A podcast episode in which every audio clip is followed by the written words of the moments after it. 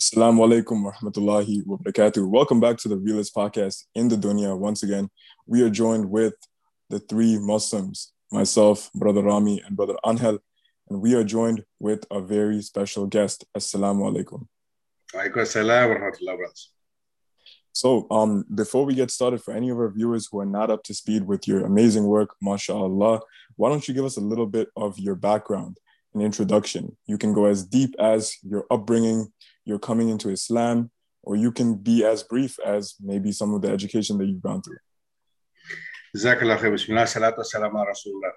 First of all, I would like to thank you, really, and would like to thank the uh, podcast, mashallah. It has been a great show. I've seen quite some of them and I enjoyed. Uh, I enjoy it. It's very very young. It's really for the young audience, and uh, I think that's what we need. We need that.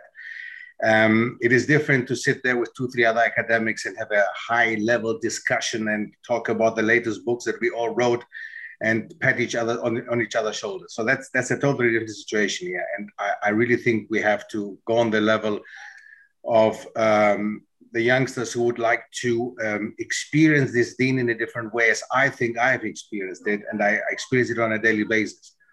Um, I always say, listen, one thing, my, my background is I'm of Greek origin, okay? Grew up in Germany, um, was there until I was 22, 23. I moved away from Germany, went to Holland, got to know my wife there. She is originally from South America from a country which was a Dutch colony, not Spanish or not Portuguese, but Dutch. And I met her in Amsterdam. And I told her, listen, I like your style, I like everything, but you know what? I'm a Muslim. And she was like, okay. And I was like, okay, listen, what do you mean with okay? I mean, I thought you would run the opposite direction. It was like, no, no, no, you know, I, I actually, my best friends were Moroccans. I was like, okay, that sounds interesting. So they brought us together, mashallah. That is my wife, and she's my backbone, mashallah very important. So I was a Muslim and I became Muslim 30 years ago, alhamdulillah. And what led me to Islam is exactly my work that I'm doing now. My first, my the main push was actually history. I used to obviously go to school as we all did, and at school it was a topic which really I personally had a lot of interest in history in many parts of the world. I love languages. I love different cultures. I love different people. I wanted to go out. I wanted to experience the world and wanted to travel. Wanted actually a job in tourism. And I was actually working in tourism in Greece for a while. Um, and I wanted to experience life. And Islam was actually a belief in a God was something was in the way at the beginning. I thought that believing in God, being a religious person, is quite boring you know, you can't really live life. Okay. And I thought that if you believe in a God, you must be somewhere sitting at home, not doing anything, reading the Bible or the Quran or whatever it is. And that's about it. But that's not entirely true. I discovered myself, myself after I'd looked into Buddhism, I'd looked into many other religions. I've traveled a lot. I went to South America, I went to Africa, I went to Asia. And I um, I always came across Islam and I always pushed it away. I was like, come on, man, what is this Islam thing every time? I want to live life, you know, I don't want, isn't there something better than that?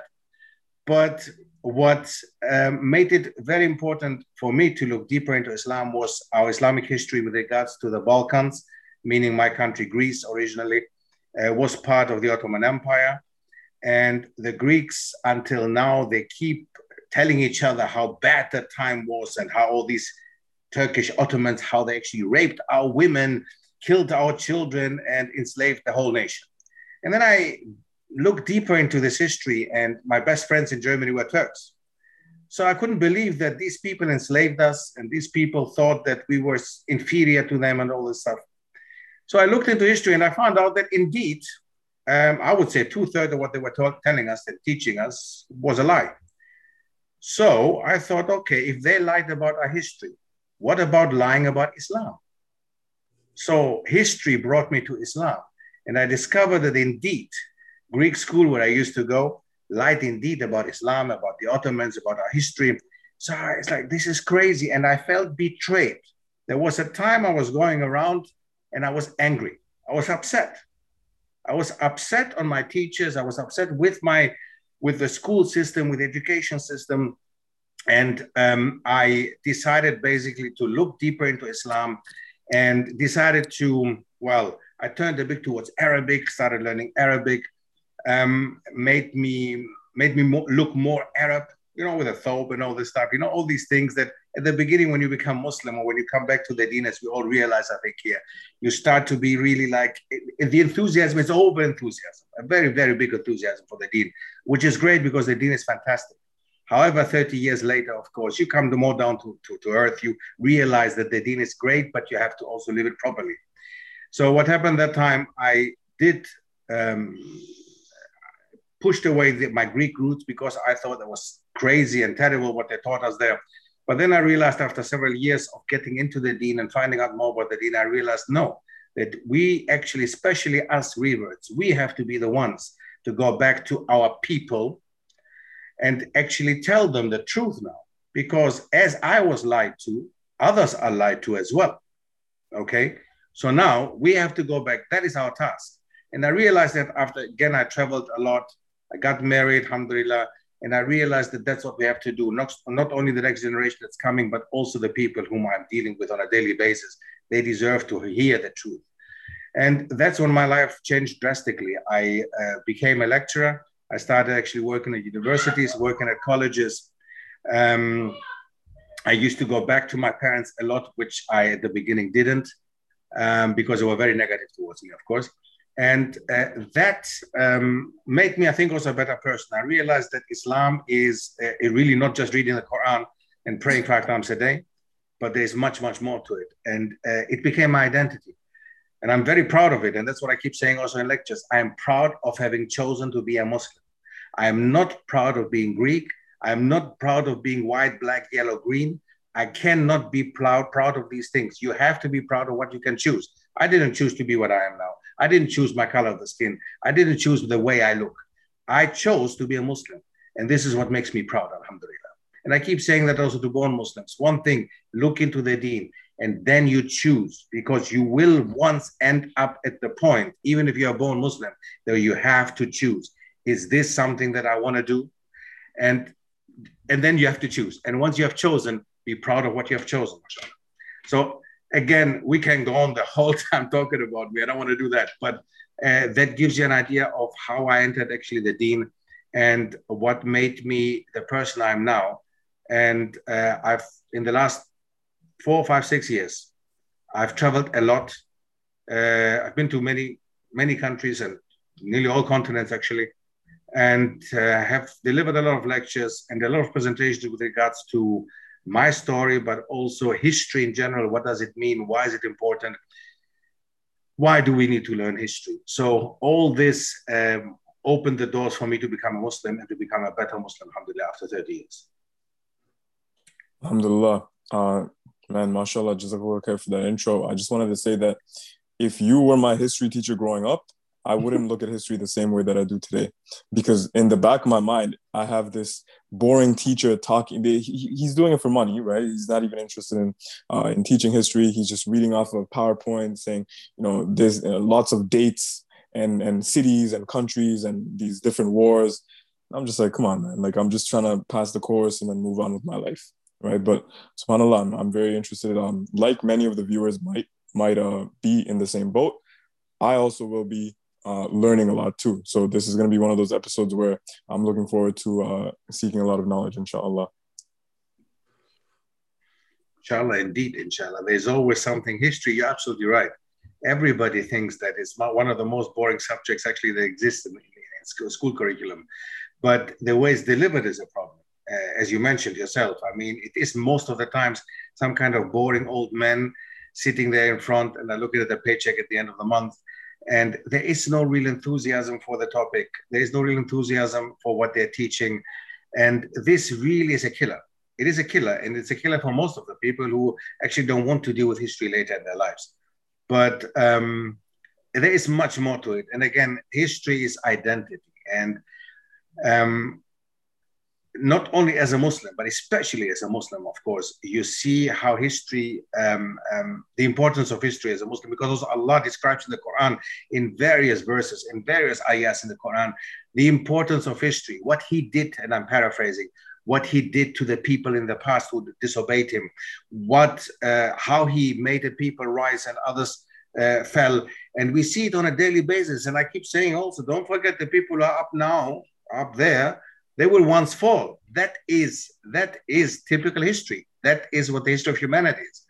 Um, even our brothers in Myanmar, for example, now in Burma, if you look at um, the persecution of, of, of, our brothers in, in, in, that part of the world, they once had an empire, brothers. These people in Myanmar and Burma once they were ruling an empire in the whole of Southeast Asia, and now they are persecuted. Now they're refugees.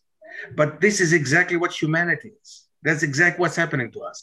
We should never be arrogant and look down on other people just because we have reached a certain stage at this moment in our life. Because maybe in 10 years we are there where the people are we're mocking at this moment. Okay. And this history has shown exactly that. In history, that is a typical result of history. That once people were up there, look now. Look at Greece, the ancient Greek civilization. Okay. What a wonderful civilization. I mean, fantastic a lot of things that we can take from them. But look at Greece now.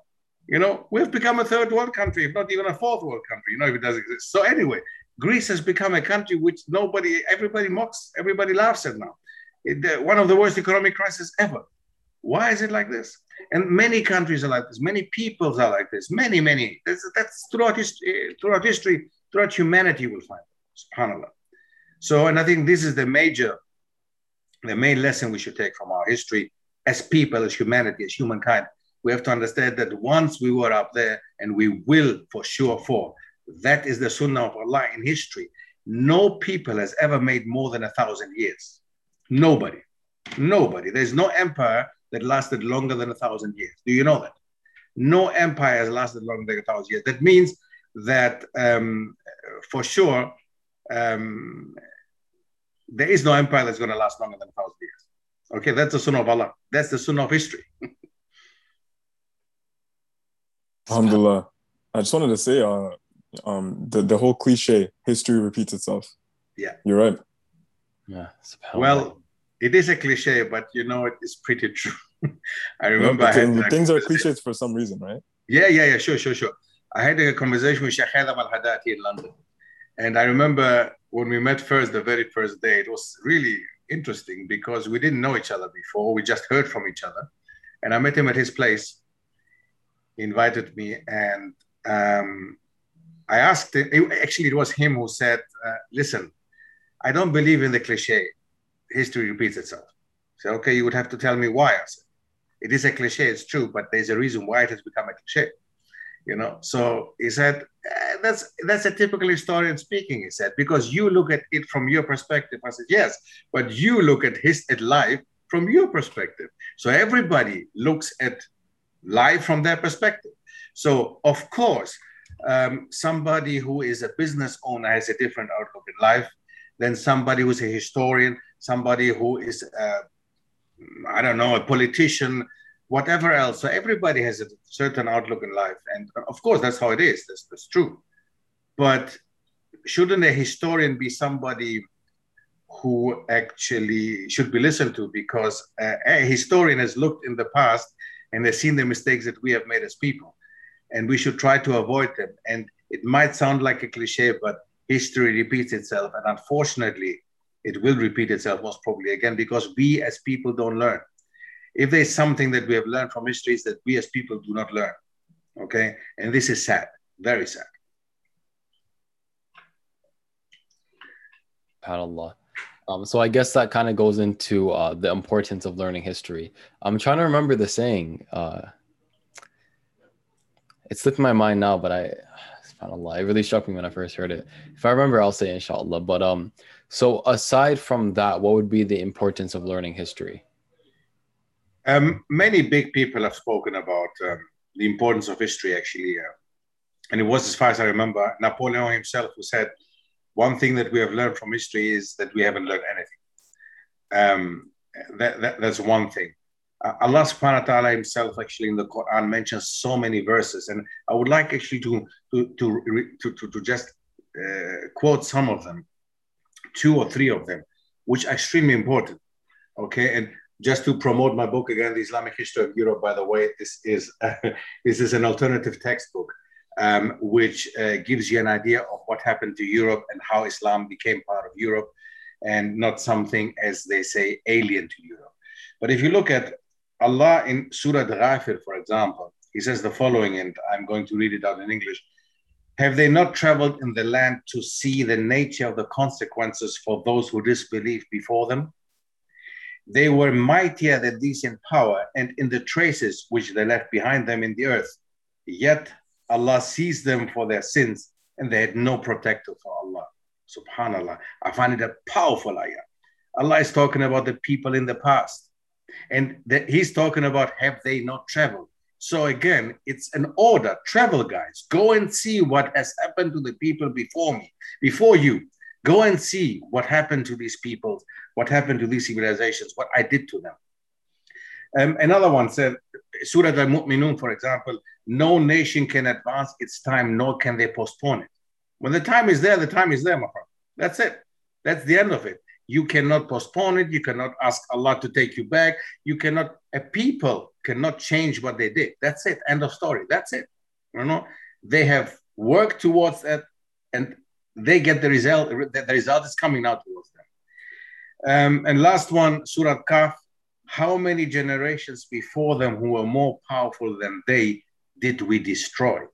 They explored the lands. Was there any escape? And that is a reminder for whoever possesses a heart or cares to listen and witness. Subhanallah. So Allah is telling us, and there are many, many more passages like them, of course. Allah is telling us in the Quran, look into the past. And what does it mean? Look into the past means, of course, find out about the past, read about the past, find out about these people in the past, find out why they were up there and how they fell, and take lessons from that. Take lessons from them.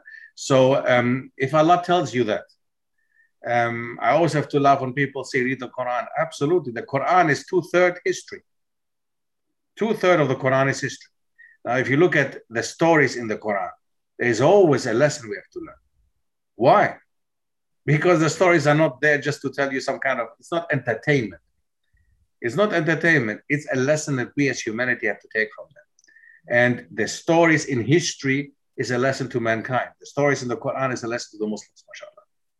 So, alhamdulillah, I, I, I, every day and every time we talk about this issue, I thank Allah that He made me a Muslim. Alhamdulillah, He opened my eyes and opened my heart to that. And that I realized that um, there's more to life than just entertainment.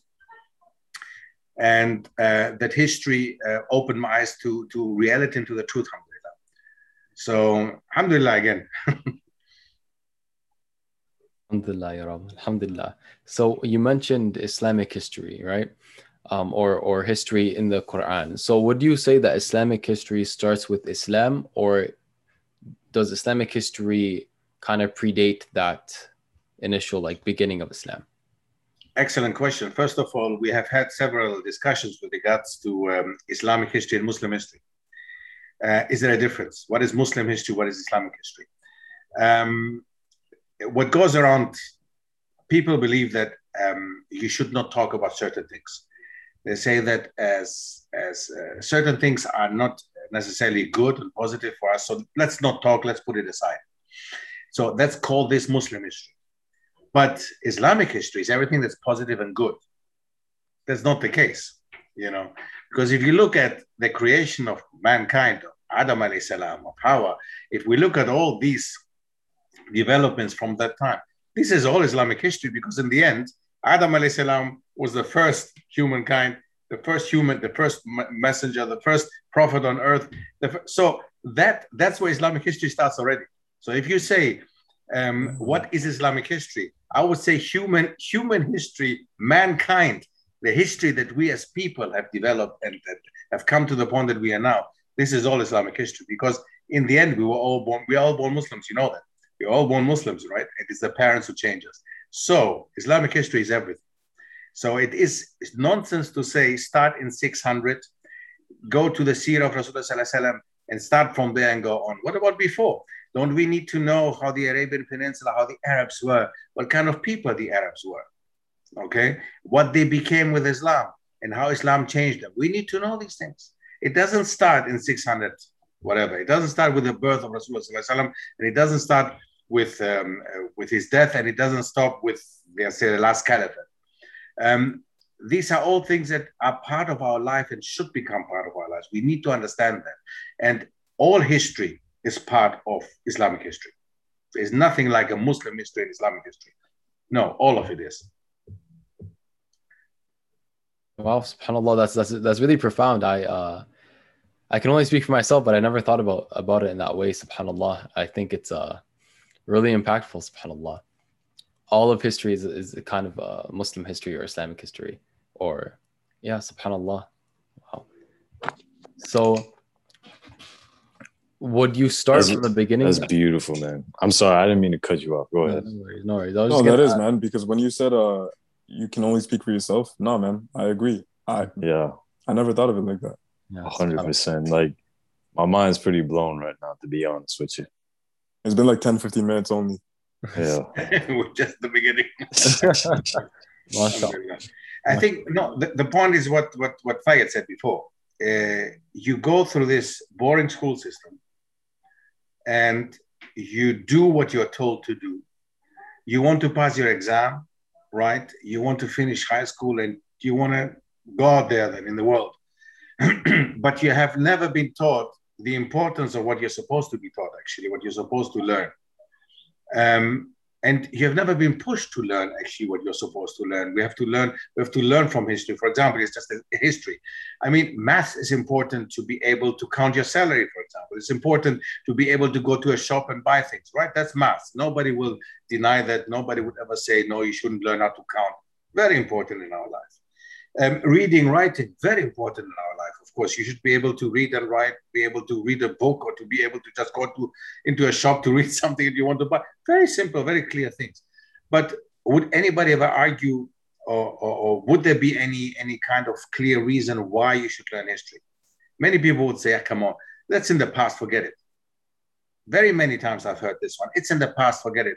I'm not living in the past. I'm living in the present. Yes, but in order to create a future you need to understand the past. And our African American brothers, for example, in, in, in, in, the States, they know very well in America, North America, they know very well what I'm talking about.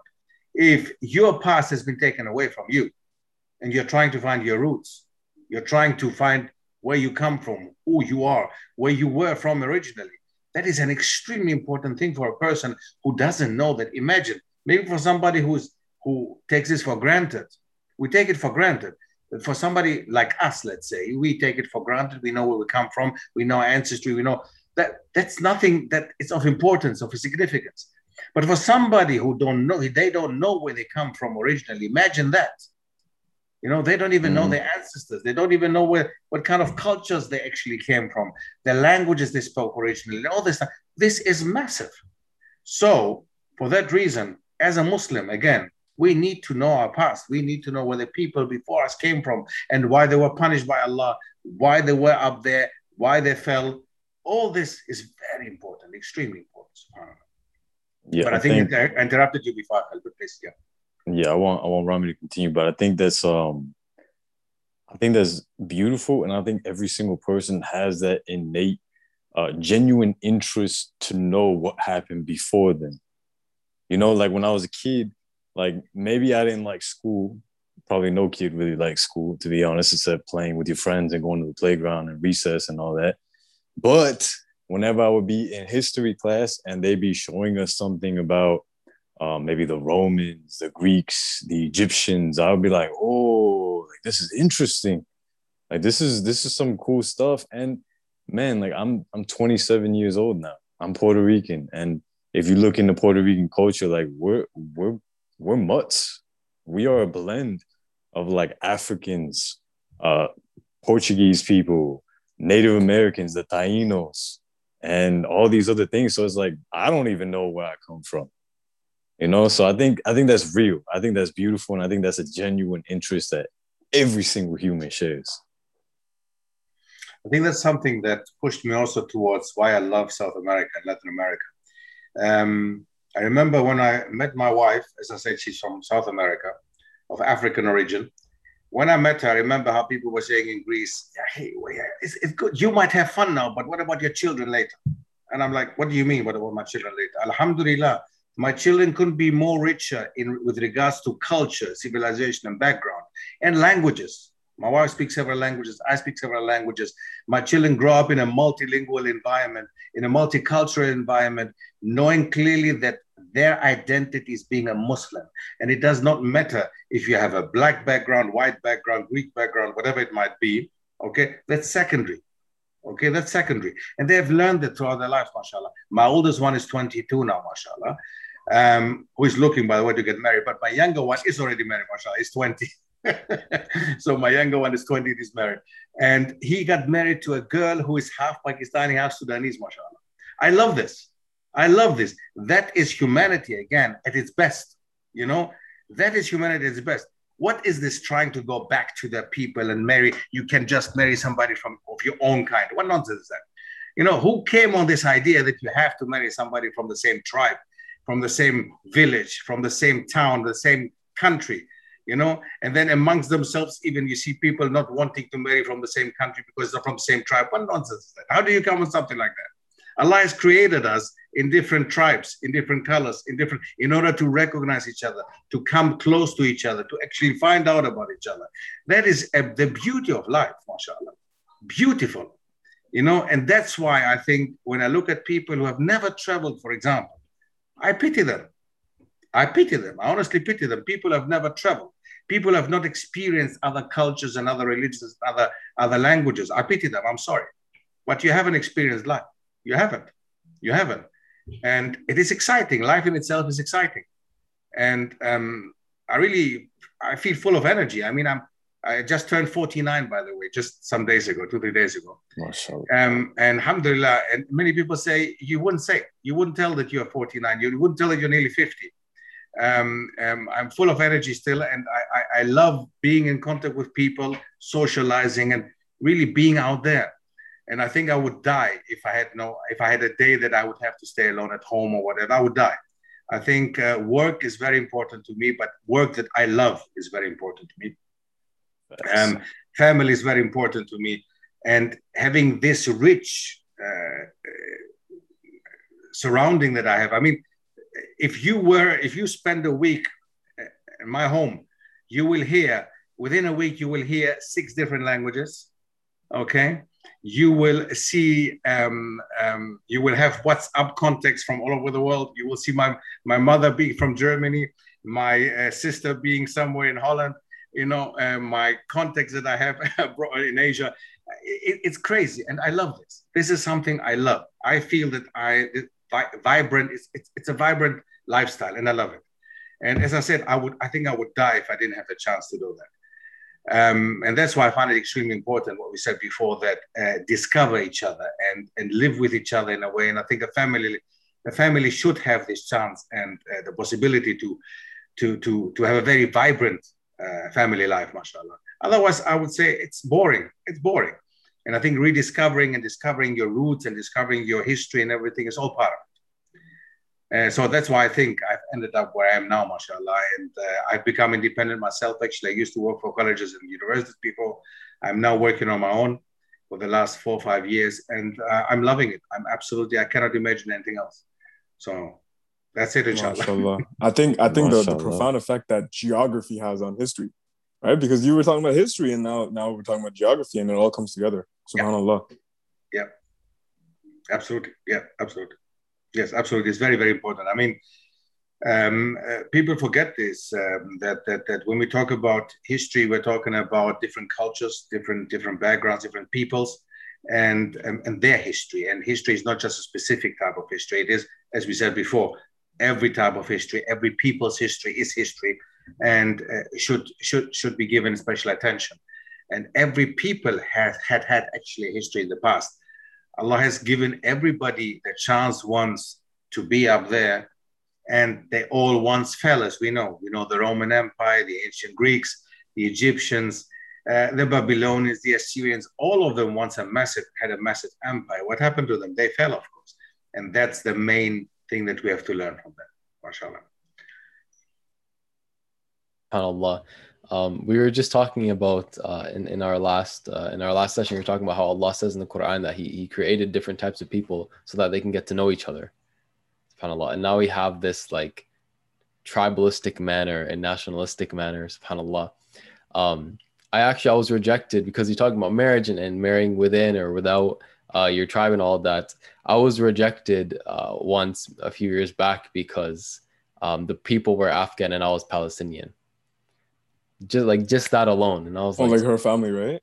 yeah, yeah, just that alone. I was like, Subhanallah. You dodged the bullet, bro. Yeah, Yes, sir. alhamdulillah, alhamdulillah, I did, alhamdulillah. But um, it's a real problem nowadays. It's wallah, it's a real issue. But um, subhanallah. What I was gonna ask before was, where should a person looking to study history start? Would they literally start with Adam alayhi salam in the Quran or where? It depends. No, I wouldn't do that. Um, it depends a lot. I mean, you do have a certain interest. Let's say you're interested in, even if you start with yourself, let's say you come from the Middle East, take a look at the history of the Middle East. I would start there. Take a look at actually um, um, where is, what is your background, where do you come from? And from there on, I would move, move my way around. So um, let's just say Egypt. Let's just say I'm Egyptian and I'm looking into the, the history of Egypt or the background that Egypt had. There you will discover first of all that egypt was not always a country as it is nowadays that it is part of africa that it is part of the middle east and that again opens your mind to move on. You from egypt will automatically have to move to the middle east. You will automatically have to move to africa. So there you are and you're on two continents automatically. That brings you further into their different history. You find out that african history for example or thousands of years millions of years of african history uh, which people totally deny nowadays, by the way, um, you find out that, and that in itself will keep you very busy. And you will see yourself. I mean, if you are a person who's more interested in in um, what's happening, what's going on in, in, the West, then you will automatically move on towards the history of, of, of the West or certain countries in the West. Um, so, but I would start with myself. I would start with your background, your roots. Start with that, and that will lead you towards other uh, cultures and people. How do you find that out? Because I've been listen, I I did the I did the ancestry.com. I think that was the dumbest thing ever, man. Because it's like it just it told me something that I could look on Google and figure out for myself. Okay. But like, how would one find out their roots if they're mutts? Well, look, in your case, mashallah, you're from Puerto Rico, mashallah. I mean, Puerto Rico, as you said yourself, you know, it's a mix of people, African, European, whatever else, different origins, Spanish, of course. So um, if you go back, if you look at Puerto Rico itself, the country going back to 200 years, let's say, um, you go to Spain, you go to Al-Andalus, you know, you go to this part of the world as well, and you will find out the architectural background, for example. In Puerto Rico, uh, as in Mexico, as in many parts of South America, you will find the typical Al-Andalusian style, okay, architecture. So that again um, will bring you closer closer to your home country. You will understand, oh, that's where these people came from. That's what they brought with them, and that was Al Andalus. Al Andalus basically was a Muslim empire, Muslim Muslim region of the world in Europe. That is in Europe, and that brings you closer to hey, how did Islam come to Europe? What happened there? Actually, mm-hmm. we're not talking about the Middle East here. Now. We're talking about Europe. We're talking about Spain, Portugal, and these very people came over to the Caribbean and to the Americas, and they brought with them Islam as well as they brought all their cultures with them. And that's what developed into what is now, nowadays Puerto Rico. And next to this one, you're also an American citizen. So being Puerto Rican is part of, of, of, of the US. So you see how the one brings the other. Mm-hmm. Okay. Mm-hmm. So, and that's how you find out. And again, I mean, alhamdulillah, we're all open minded people here. So just look further. That will bring you into more, many, many more other things and many, many more details. History is massive. You just need to know where to start. And I mm-hmm. think ideal, start with that, start with Puerto Rico. Look at actually, actually how was Puerto Rico so-called discovered by the Europeans, by the Spaniards first, and what happened before? Might there be that there was a Muslim history before? And there was, by the way, Muslim history before, indeed. You know, in the Caribbean, South America, North America, you will find, even in Canada, there have been Muslims. Muslims were there before Christopher Columbus arrived. Actually, everybody was there before Christopher Columbus. Columbus is just taking the, you know, the everybody thinks Columbus is the one who discovered the world. But in the end, everybody was there already before, long before Christopher Columbus. Even the Vikings, imagine that. Even the Vikings they were in North America before Christopher Columbus. So, so basically, all the, the, these these ideas that we have nowadays, and are celebrated even, you know, I mean that's ridiculous. I have to laugh every time when they celebrate Columbus Day, whatever they call it. Um, I mean, what are you celebrating there? You know, the genocide of of, of, of two continents of of peoples. What are you celebrating there? What exactly are these people celebrating? You know, um, you know I, that that in itself is already crazy. So yeah, this is all part of your history as well. This is all part of your specific history. Of course, the other two brothers they have also another background. However, their histories as well um, is also part of Canadian history. So yes, this is all part in Canada in itself. Being, I respect Canada very much, mashallah. It's really a very, it's a country that is very open. Has become, by the way. Okay, let's not. It's not a country that was like this. It has become an open country nowadays tolerance towards other people and other religions and cultures and everything. Mashallah, beautiful. However, it was not always like this. Okay. So the white only policy in Australia also existed in Canada once. Okay. When they wanted just white people coming from Europe, right? Um, but uh, as uneducated as these people were and still are, um, they took white people from Europe, but they forgot that these white Bosnians and Turks who came over were actually Muslims. So now if you look at Australian society, for example, you see a massive amount of Muslims coming from the Balkan Peninsula, having established Islam in Australia, although they didn't come from Indonesia, Asia, or Africa, or whatever else. So you see, that shows Europeans in general are very uneducated people with regards to people and cultures because they always felt themselves being better than others. The superiority complex that the European has, and I think I can say that as a European, as a double European, um, this is something no other people have. Nobody else has. And I always um, say when, when Allah created Iblis, when actually Allah created Adam and then Iblis saw him, what did Iblis say? Why do you do that, Allah? Why are you doing that? I mean, do you need to do that? We are paraphrasing, of course. And I think, I believe that Iblis was a European. you know so i believe you know if you look at where europeans have gone and what they have done honestly honestly honestly honestly what exactly were the positive results of european arrival in the rest of the world mm. yeah supposedly it was uh supposedly they were going to spread christianity Yes. But it was really to civilization, riches, colonialism. Yeah. Yeah. Yes, absolutely. I mean, the idea was uh, the white man's burden, isn't it? So they felt that they had to go to Africa to spread civilization, which is part of, well, they thought Christianity was that. Uh, so they, the same they did. They, they, went and destroyed whole, whole entire continents. I mean, the same in Australia, um, the same in, in the Americas. So, what exactly? I mean, we have created, Europeans have created now um, a world um, which is a copy of Europe in many ways. Um, and it is actually quite a miracle that we still have Black people in Africa. Um, but um, that most probably only because they were quite resilient. Okay. Whereas others died away. You know, mm-hmm. if you look at Native Americans, for example, if you look at Australian Aborigines, you see that they're living like animals, basically in, in, in ghettos in Australia and in the Americas and whatever. But uh, Africa, alhamdulillah, is still the only continent that still has African people, black people, more or less. Whereas in Asia, alhamdulillah, we also do have some Asian people there, but other countries have become actually, have turned, are turning already. Mm. So um, it is honestly, subhanAllah, subhanAllah, I believe that um, um, Europeans have really created a lot of problems that we have nowadays in the world. Absolutely. Absolutely. And you cannot fix that anymore. How can you fix a, a continent, country, an area, territory which was built on blood? What do you do? How do you go back? Okay. Don't. Mm. I mean, Puerto Rico was built on blood. Okay. The Caribbean was built on blood. North America was built on blood. South America was built on blood. They destroyed and killed the original people who were living there and replaced them with another people.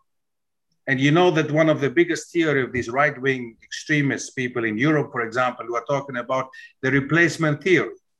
They know what they're talking about because their ancestors did it already to others. So they're now saying Muslims come over to Europe and soon we will be replaced by these Muslims because they're Muslim hordes, as they call them. Muslim hordes coming to Europe, replacing, uh, you know, raping our women or marrying them, making them Muslim. These are the things that they're saying. Okay, and soon the white European um, majority will become a minority. This is a typical uh, belief of the, the, the right wing media, by the way. And if you look at America, if you look at the idea uh, that, that white people actually in, in, in America have a problem with um, other people coming over and migrating simply because they are scared that soon they will become a minority, which they are actually already. Um, somehow, because of their superiority feeling, believing that there's something better than people of color. Okay. Um, that, of course, is something that has been created throughout the last centuries. Okay. We've come to that point now. Man. That, I don't know honestly, how mind blowing this is what I just said, but anyway. Yeah, no, no, it, it's it's crazy because look, I my mind is wild. I, I don't gotta explain that to you guys, but my mind is wild. And um, whenever I have free time, I start to like think very like in depth into things. And sometimes I might even go into do some research. But um, what you said about like just the mix and all all the stuff that's happening, it makes me think of this one thing that I've been thinking about for years now, and that's the fact that you have different races and different uh, people living in different areas in this world, right? You got some people living in the mountain areas. You have some people living in the tropics. Some people living in the Sahara, the desert. Some people living in Antarctica. Like all this stuff. You have all these different uh, ecosystems. And when people live in an ecosystem, their body adapts and they have certain traits that allow them to uh, survive and just live better in these circumstances. Like people who live in the mountains, um, I know that a, an adaptation is their nose becomes more uh, more narrow, so they can actually take in that air and it won't affect them the same way. They um they can handle the um the air pressure. I believe it's the air pressure. I might be you know mixing that up. But then you have people in the desert, and supposedly people who come from the desert are more taller, or at least just long and lanky. They have long, lanky bodies so that they can sweat and cool themselves down, and they have uh, a bit wider noses so that they can uh, get oxygen with all the heat and the well, I am not gonna say humidity because it's dry, but you understand. And then people who live in the tropics, they have stuff. Then you have the Africans who live in the desert. I mean, or in the Sahara, look at their skin. Look at their skin. That's that's a perfect indicator right there. And like what you're saying perfectly ties into this, where it's like if you have all these different people that have combined together, like for instance, a, a Puerto Rican, it's a it's a mud, it's a mixture of all these things. Like, well, what do they have? What what are the traits that they have? And then you got these other people over here. What traits do they have? Like, I don't know, but that's what you invoked in my head. And I think I think that's crazy. it makes you think about your people, right? It makes you think about yeah. yourself. But yeah. look, the thing is, um, if you look at um, uh, Puerto Rican society or society in, in, South America, the Caribbean, you see that uh, they've become obviously unnaturally, if you want to use that term, unnaturally mixed. Now, you, you just, you know, it, it was obviously a forceful uh, situation, history. They took people from Africa, just put them there to work for them. You, white people were there, European people had a certain uh, interest of being there. Uh, they took people from India, put them, and so on and so on. So this mix developed not because of migration, of natural migration, which is a natural thing in humanity mm. and mankind, but it was an, a forceful situation. And they created um, nations and countries which again the idea of a nation is something very new it's the last the last 200 years that we developed having an idea of a nation the way that we think of a nation a closed border uh, or a, a, closed territory with borders surrounding them and uh, people who have the same language the same culture same religion in this territory which is an an, an, an ideal okay of of the french revolution 1789 and after them, they wanted actually people to believe in the ideal of a nation, belonging to a nation, being part of, of, of a nation territory, so that we all, all these people of this specific nation speak the same language, have the same culture, the same background. But this is again, it's, it's, it's, it's not true. That is not, there is no nation like this on this planet. Not one nation you can show me which is homogeneous, which is one nation having the same people, the same color, the same religion. So Not one nation does exist, not one. So we're living in nation states nowadays, which is unnatural. This in itself is unnatural. The, the, the, the way that we're living nowadays, that we have developed, is unnatural, you know, because there is no nation like this that has one, one people, one nation. It's nothing like that. So the natural thing is exactly what Allah describes. That's why he, he, he, created different type of people. Okay, so we are supposed to actually recognize each other and you know be with each other in contact and, and, and learn from each other. That is definitely a part, part of why we are developed, where we are um, we, we were created in, in different ways. Okay, but in the end, we're all the same people. I mean, we all have noses and eyes and, and and legs and, and, and, feet and everything. So it's all the same in the end. It's just that specific, you know, as you mentioned before, Angel, indeed, that we adopt to our surrounding, and, and that's why certain people have this color and that color and whatever. Yes, but in the end, Adam salam was created by all people's color, by all, by the sand, by the different types of sand or different, um, um, uh, yeah, part part of, of the earth. So uh, that in itself again tells you that we are all one race. We are all one race. There is nothing like different races. There's one race. We're not different races. It's the human race, you know. But we can learn from different cultures and different civilizations. We should never feel that because I belong to a certain culture or a certain civilization, I know everything now and I can teach everybody else anything. No, we can learn from each other. From the deepest bush people, we can learn yeah, watch someone take what you said about Adam being uh, all races out of context, and they be like, "Oh, well, Adam was all races, so therefore he was a rainbow, so therefore he was gay, and therefore LGBTQ." I mean, that's the world we live in today, bro. Oh my god! Okay. Yeah, someone will do that. Someone will do that. Oh my god! Okay, okay. I mean, that's that was not at all my idea, but okay. yes, yes. Nowadays, that might happen. Yes, that, that might happen. Yes, Yeah, this shakes at this, therefore that equals this, and then now I'm this. I don't know, man. I've I've heard this too too many times, man. You're right. Yeah. One plus one equals 5 mm-hmm. well, it's not too far away from the Christian uh, one plus one is three, isn't it? Oh, oh. one, one, one plus one plus one is one, isn't it? Uh, so yeah, there we go. yeah, I heard someone say, uh, I think Rami told me this that somebody commented for the Trinitarianism that it's one times one times one equals one. Yeah. Is it? Okay. I was like, who told you you gotta multiply it, bro? that is a very interesting one. That's a new one. I didn't hear that before. It is a new oh, yeah. so they have to always justify something, of course. One times one, one times one. Yeah, that's that's right. That's correct. so yes, mashallah. but uh, does anybody of you have a Christian background here? I grew up where you pointed at Fayed, Rami. Oh, on my screen, you're down here. Okay, yeah. I um I was born Catholic. Okay. And um I kind of went into Christianity throughout my life, um, several years, but it was like there was always something that prohibited me from fully being immersed in it. And I feel like it was because something inside of me knew, like, no, this isn't exactly it. This isn't it. And I can feel that it's not it.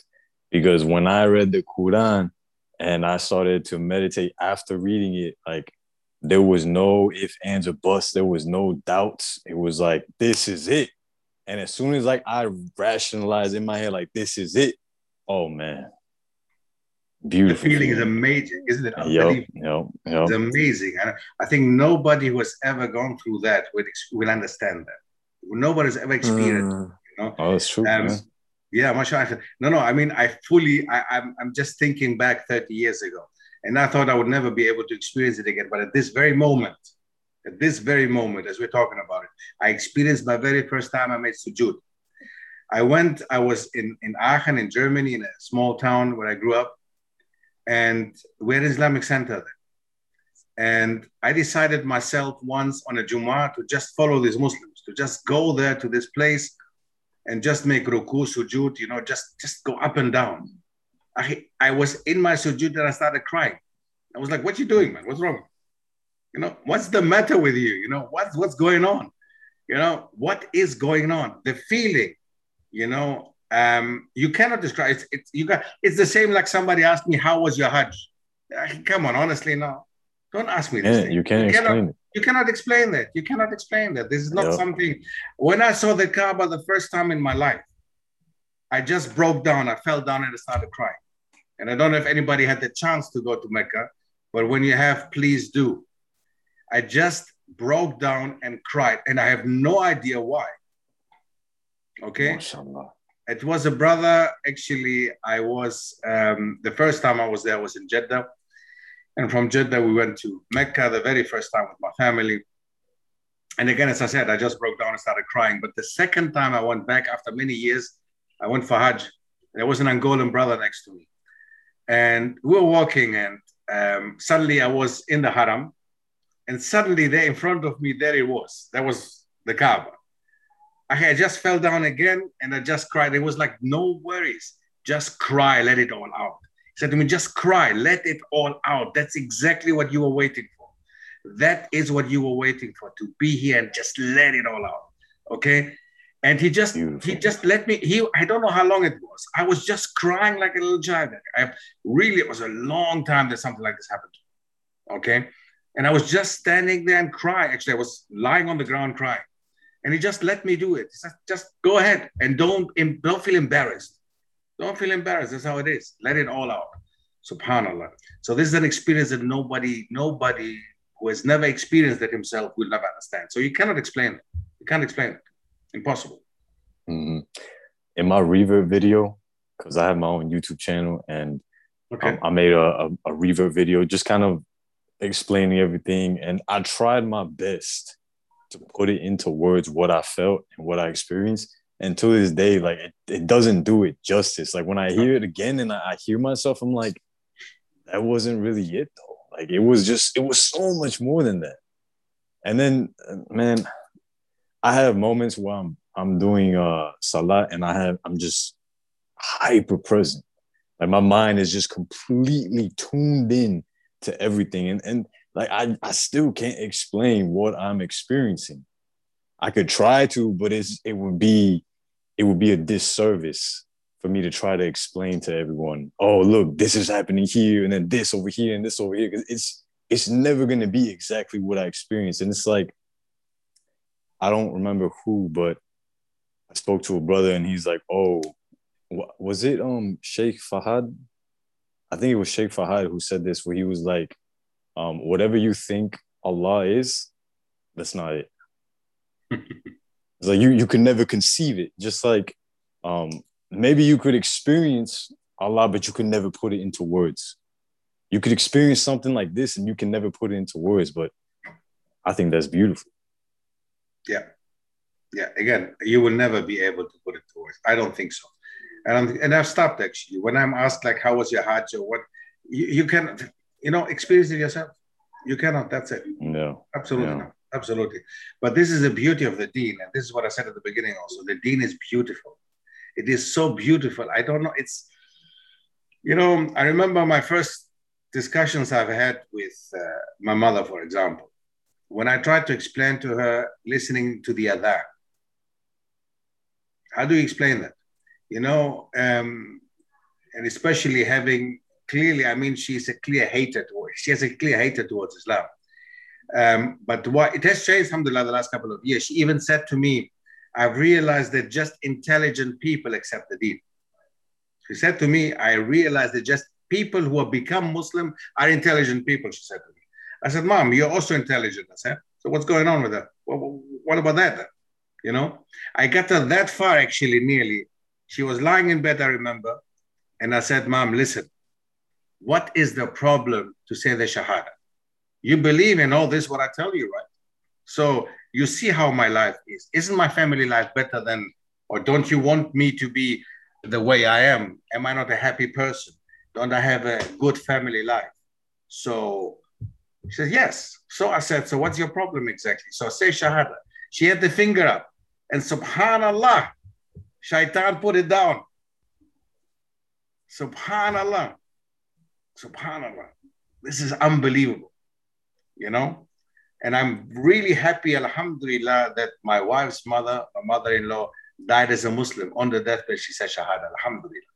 But this woman, subhanallah, this woman always was open towards Islam. I remember how she would come to our home and she would tell us what they do in Suriname, for example. Do you know that? I mean, in, in, in Suriname, they would close the windows, they would call their children inside with Maghrib. So when the time for Maghrib has come, they would call their children inside. And I'm like, why, why are you doing that? I said, you know, she said, it's the time for the devils. She was saying to me. I said, Mom, do you know that? I said, this is what we believe in Islam, the time of shaitan. She said, Yes, I know that my ancestors were believing that. I said, You know that your ancestors were Muslim. You know that. You know that you have lost your heritage. You know that. You know. She said, Yeah, it might be. It might be. I don't know where I'm from originally. We don't know that. We were taken from Africa. We don't know. I said, Yes. So, and Alhamdulillah, this woman said Shahada on her deathbed. Alhamdulillah. Alhamdulillah. And I'm very happy about that, really. And that's what I keep telling my wife. I said, Don't be, don't cry. Be happy. Alhamdulillah, be happy. Don't cry. Don't cry. It's good. The way she went, very good, alhamdulillah. She deserved it. So, you know, subhanAllah, you know, there's so many things. You know, if you think of uh, of life, uh, subhanAllah, I mean, what is what are the hundred years? Let's just say a hundred years of our life. You know, what do we have to do in this life? What is our what is the meaning of life? You know, is it running after women? Is it uh, having throwing one part after the other? You know, all these things we have done that. You know, we have all done that here. I'm very sure. Mm. Throwing one party after the other. And then you wake up the next morning and you think, like, what the heck did I do? What is all this about? Okay. What did I do? What's the meaning of life? You know, is this the meaning of life? Honestly? And then you become 40, 50, 60. And then what? Then what? You know? So subhanallah, subhanallah. Alhamdulillah. Alhamdulillah. Allah. I'm just Rami, what were you what were you gonna say like way before? Maybe I cut you off.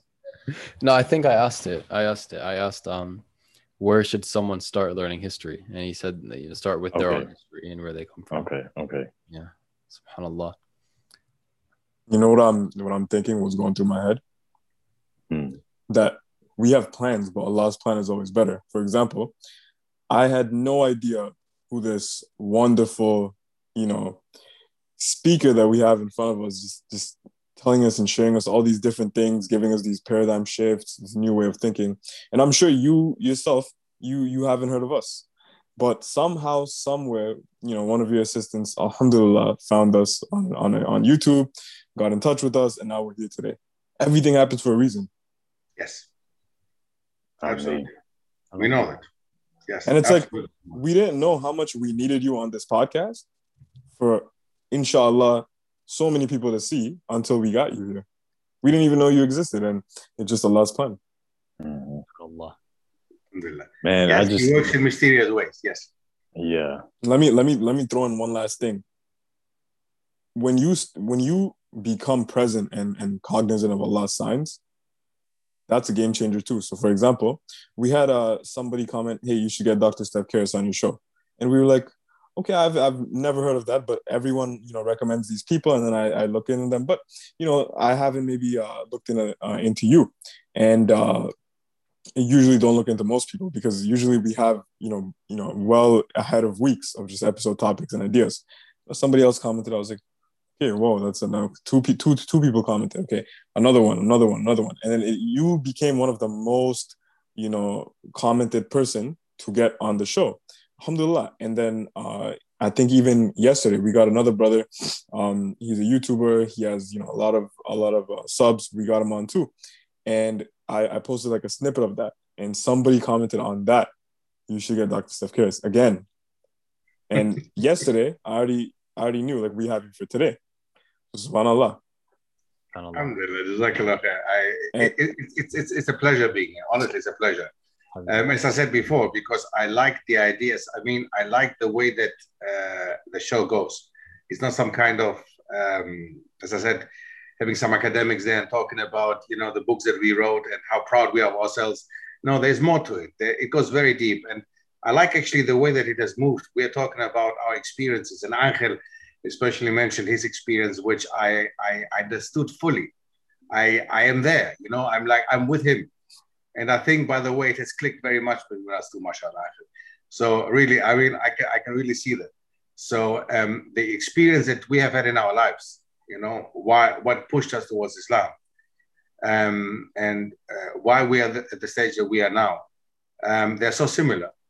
Um, and I think many revert brothers understand that and, and see that themselves. And um, it is it's it's it's fascinating. It's really fascinating. And it is always something different when you talk to somebody who's accepted the the deen the faith. Um, it is um, it's, it's, it's it's it's yeah again you cannot express this in words. I mean it's, it's mm-hmm. absolutely amazing really. Barakallah feek and uh, yesterday's episode that we had with uh, with the brother um, with the youtuber when you know Angel asked him a question period point blank are you at peace? And you know what we talked about that's not relevant. My point is after that recording i was just meditating i was just thinking and reflecting on you know as i usually do based on our previous recordings. And i was just thinking like if somebody asked me that before islam you know in my jahiliyyah are you at peace? I would say no.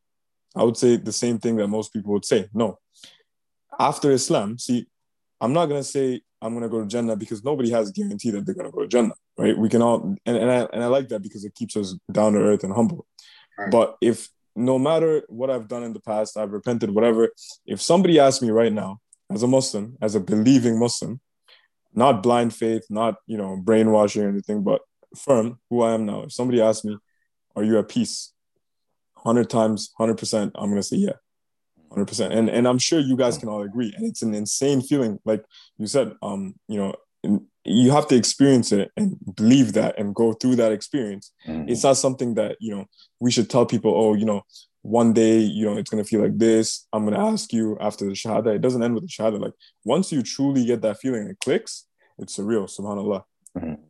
And it's not to say that we're not going to experience the difficulty, that we won't experience depression, that we won't experience anxiety, that we won't experience anger, that we won't experience tough times but it's just that we experience them, but we have the peace that comes through the prayer and through the deen.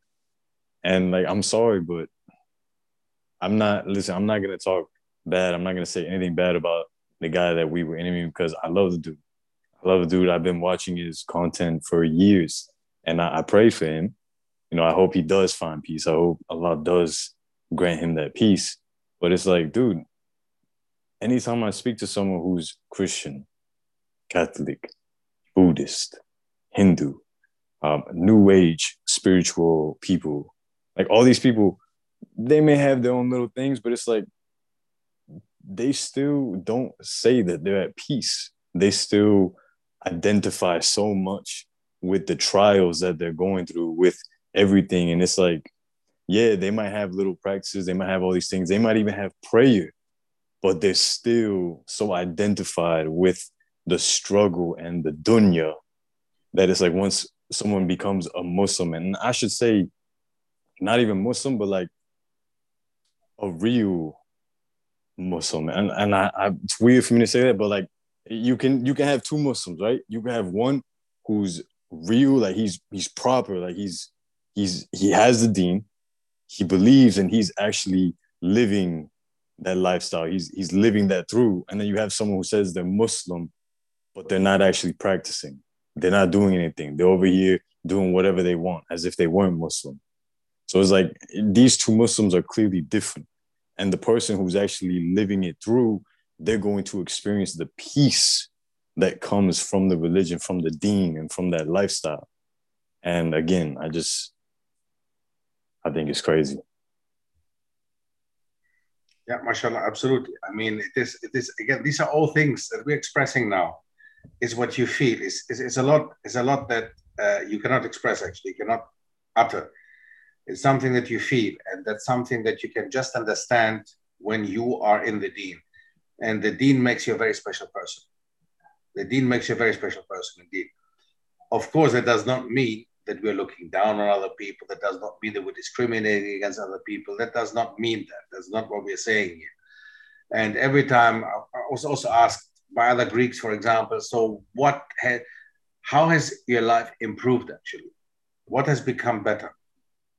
I say, how long, how long do we have time to discuss that? You know, how long do you want to sit down and discuss that with me? Um, the, the, the simple way, just look at me, just just have a conversation, and just find out actually um, um, um, how um, stable I feel, how balanced I feel in my life. I actually feel very energetic, rather I would say than balanced. But um, um, uh, this is all part of the deen. This is all that the deen gave me. This is all something that I never had before. Okay, I never had before. And I mean, I was very energetic. I was young. I enjoyed life, as I said, you know, according to the understanding of what life, enjoying life is for, for, for the average Westerner. But there is much more to life. And this is what we're enjoying now, enjoying now, mashallah. And this is what I'm trying to give through to my children. And this is something that we need to do. We need to give through to our next generation that, of course, they need to experience it themselves. They need to make the mistakes. They need to learn from the mistakes. No doubt about it. That's how it should be. But they should also listen and take something from our experience and understanding from the from the deen and from our life. And this is the task that we have now. And that's a big task. we have a lot to do. Yeah, and again, like you said, it's something that is experience. It's not something that you can hear someone say and be like, ah, okay. You know? So and, and it sucks that it it is that way. It's amazing because we have to have our own um subjective experience but it kind of sucks where you have a person who hasn't had the experience, but they're closed off to the experience because you can't fully express it to them. But I feel like even if you could express it to them, they still wouldn't catch on to it. You know, and it's like all they would have to do is experience it for themselves, but they're so closed off. Yeah, yeah, absolutely. Spot there's so much to still talk about, but um, I think uh, we should come. I think to, that was a fascinating introduction, yeah. nonetheless, to the series. Yeah. Soon, inshallah, soon there's Ramadan coming upon us, um, and and and this is this is a, a very important time. I think I wanted to say that as well. Very important time to really reflect upon yourself, reflect upon the last year, reflect upon your life. What we do at home um, we always get the children and ourselves. We just sit down shortly before Ramadan. We put down three points that we want to reach by the end of Ramadan. So three uh, um, aims that we have. That's what we want to. I, I, let's say, for example, I want to learn surah. So by the end of Ramadan, I want to know this surah. Or by the end of Ramadan, I want to have prayed witr okay? And i want to keep it running after uh, basically i would like to go on with witr so it's something that should make you a better person and try to keep uh, the aim low so that it, you can fulfill it. Otherwise it's it's it's disastrous. If you cannot do that it will destroy actually ramadan. So try to keep it low. Just simply you know learn a small surah or um, read a part of the quran every day or whatever else comes up to you you know? So this is something that try to do that, inshallah. And this is, I think, a good time to, to, to say it now at the beginning of Ramadan or shortly before Ramadan. Prepare for Ramadan in such a way.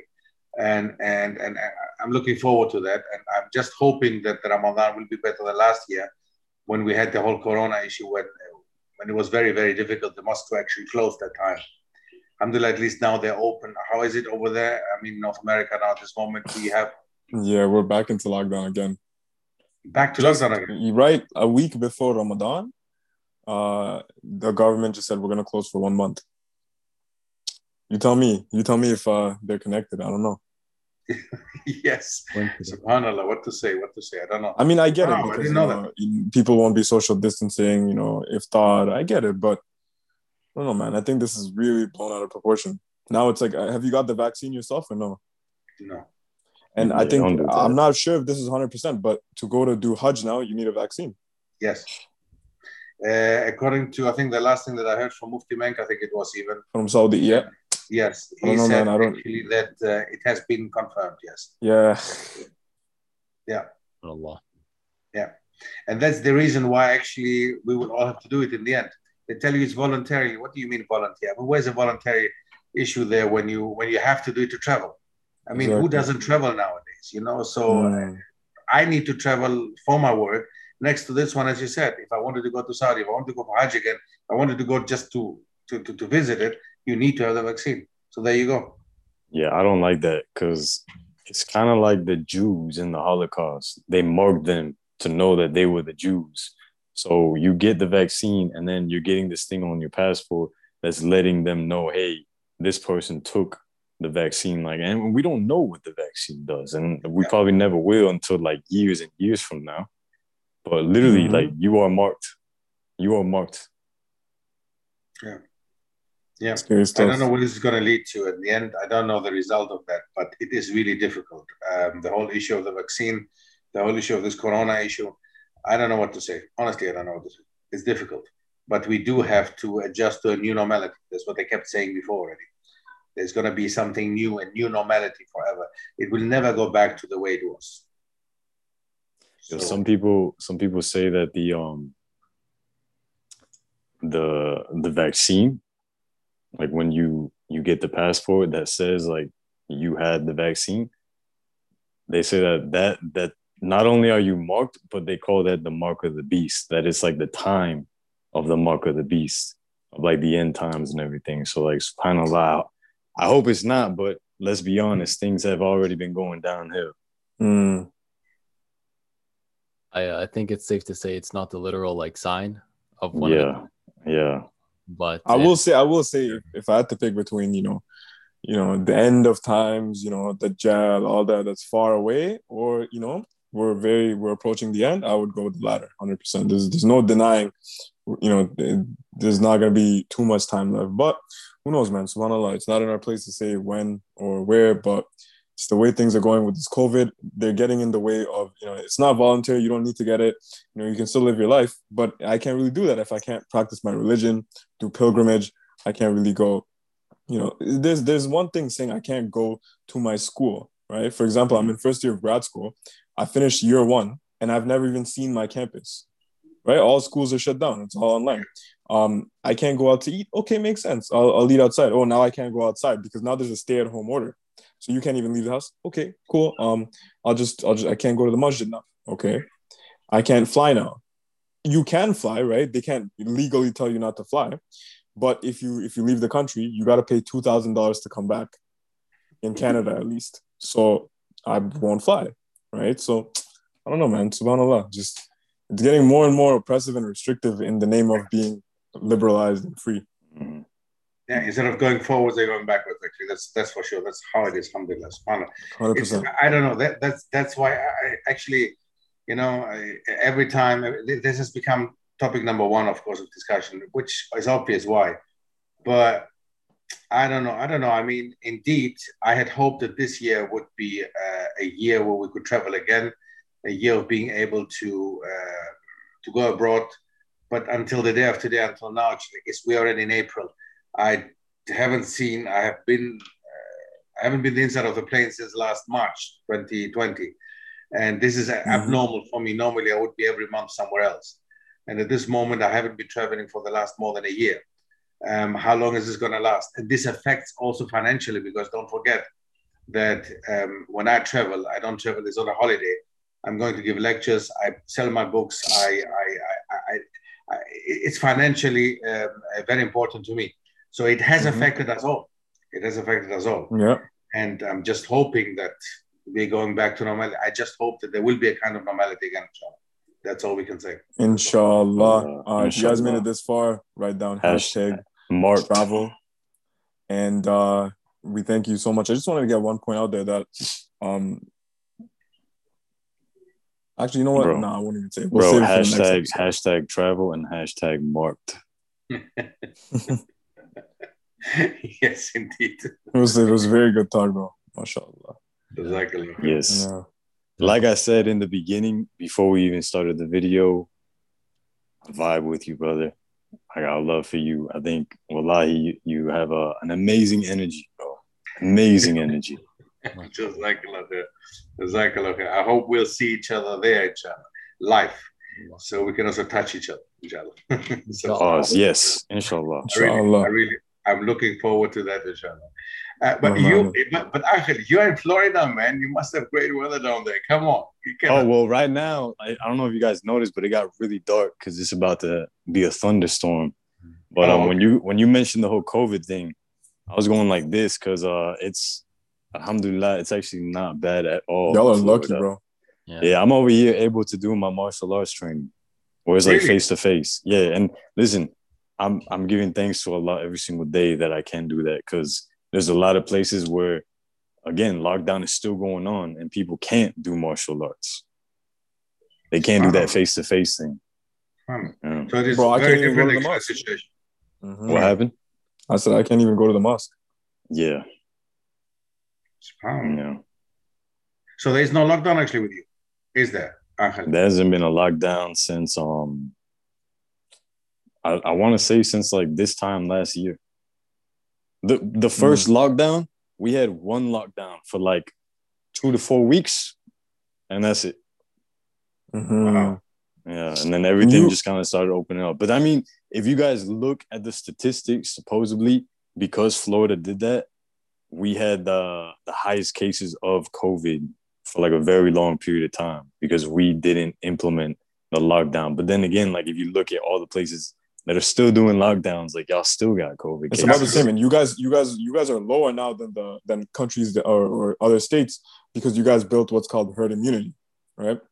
I know, um, you know, Dr. Chris, I'm sure you're, you know, you're a doctoral dude, your PhD, you've got your academic background. So when you when you see things that are like clinical studies, right, scientific literature, not he says, she says, things that are published, right? There's there's definitely they're they're legit, they're authentic. So, you know, there was a new research paper that I that I found. I just want to end it with this. Last week, my roommate sent it to me, and it says one in three COVID survivors will get one diagnosed mental, you know, illness within the six months, within the first six months.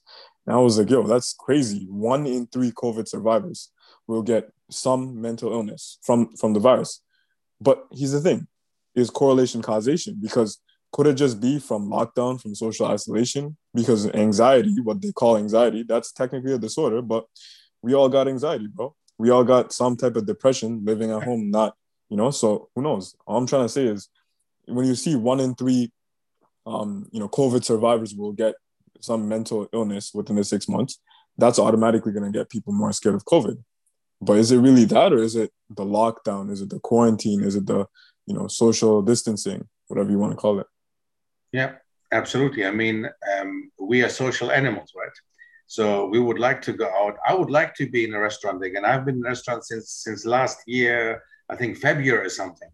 Um, and I'm not talking about some kind of fancy things. I'm just talking about socializing with people, going in, and have some, have a meal together, for example. Um, that is, it, it does affect you, and it will affect you. And of course, as you said just now, I mean, it's not COVID that affects you, but it's the situation, is what you made out of that, you know. So it's not COVID necessarily, but um, Allah alam, you know, I don't know, I don't know. The thing is, let's we have to make a lot of dua, a lot of dua, really, that things can go back to normality. But the thing is, when they go back to normality for us, let's say they go back to normality in Europe, they go back to normality in North America. What about the rest of the world? I mean, if they cannot afford vaccines, let's just say, or if you cannot travel anymore to certain places because of the fear, again, this is an effect on, on you on psychologically. And this is again not healthy. So Allah alam, I don't know. I don't know where this is gonna end up. I really don't know. Alam. No one knows what's gonna happen, but uh, safe to say it's gonna go down in history. Mhm. Oh yes. Mhm. Oh, You're writing history at hashtag marked. You're writing All right. history at the moment. inshallah. Until next time, uh, write down some stuff in the comments to all our viewers that you want to see in the series coming up with Dr. Stef Keris, inshallah, in the future, what different topics you want to see, um, things you have, questions, all that, keep them in mind, uh, and stay tuned for that.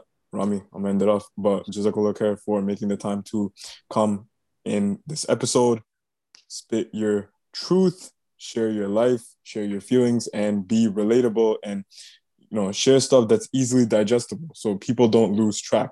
You know as as as a content creator now i feel like you know when you make an episode, we can tell which ones are going to have higher engagement, right?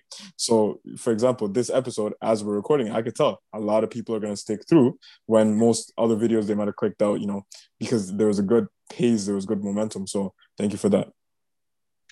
Barakallahu feekum, jazakallah. Indeed, it was uh, an honor and a pleasure being here. And inshallah, first but not last time. So I definitely am looking forward to the next time.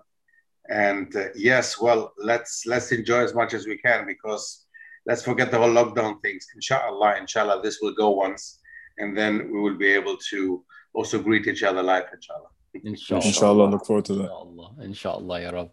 All right. Alhamdulillah. Jazakallah khair. Uh, to you and to all the viewers. Um, may Allah bless you all. Allahumma ameen. With that being said, Allahumma atina fid dunya hasana wa fil akhirati hasana wa qina adhab nar. Assalamu alaikum wa rahmatullahi wa barakatuh. Salam.